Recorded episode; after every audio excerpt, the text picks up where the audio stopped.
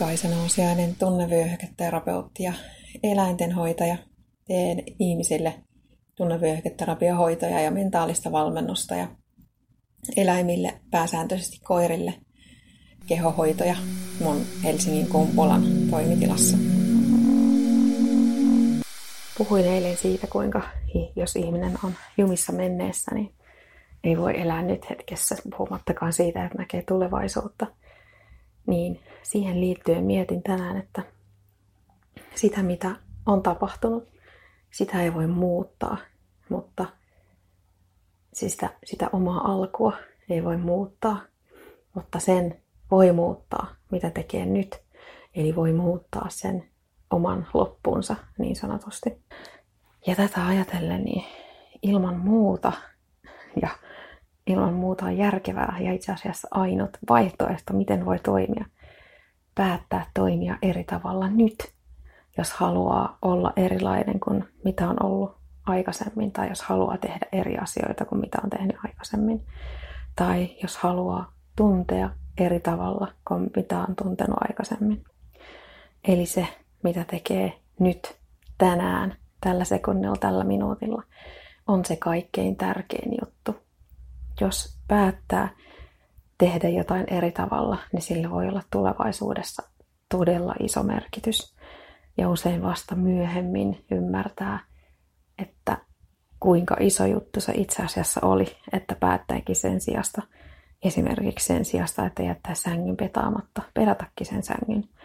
Tai jos ei ole tottunut syömään aamupalaa ja tietää, että on kuitenkin nälkäsi pian jo aikaisin aamupäivästä, jos vaikka syö sen aamupalan. Ja samalla tavalla riittää, että päättää, että tekee sen muutoksen sen kerran. Ja päättää sitten, kun se muutoksen paikka tai valinnan paikka on seuraavan kerran edessä, että tekee sen taas kerran. Aloittaa siis tavallaan uudestaan joka päivä.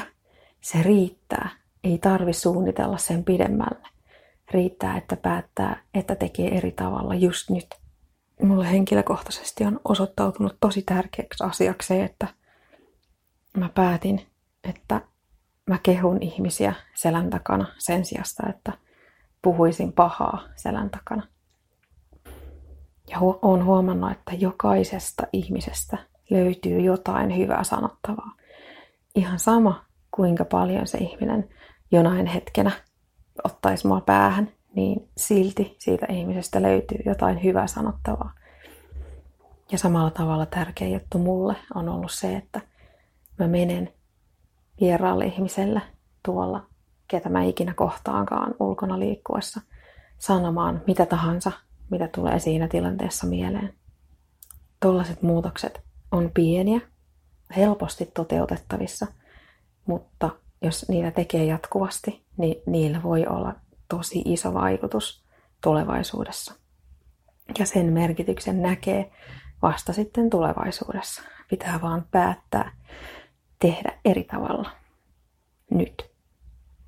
Mieti, mitä sä haluat muuttaa. Mikä on yksi pieni juttu, minkä sä teet eri tavalla nyt, tänään. Kiitos kun kuuntelit. Toivottavasti sait tästä oivalluksia.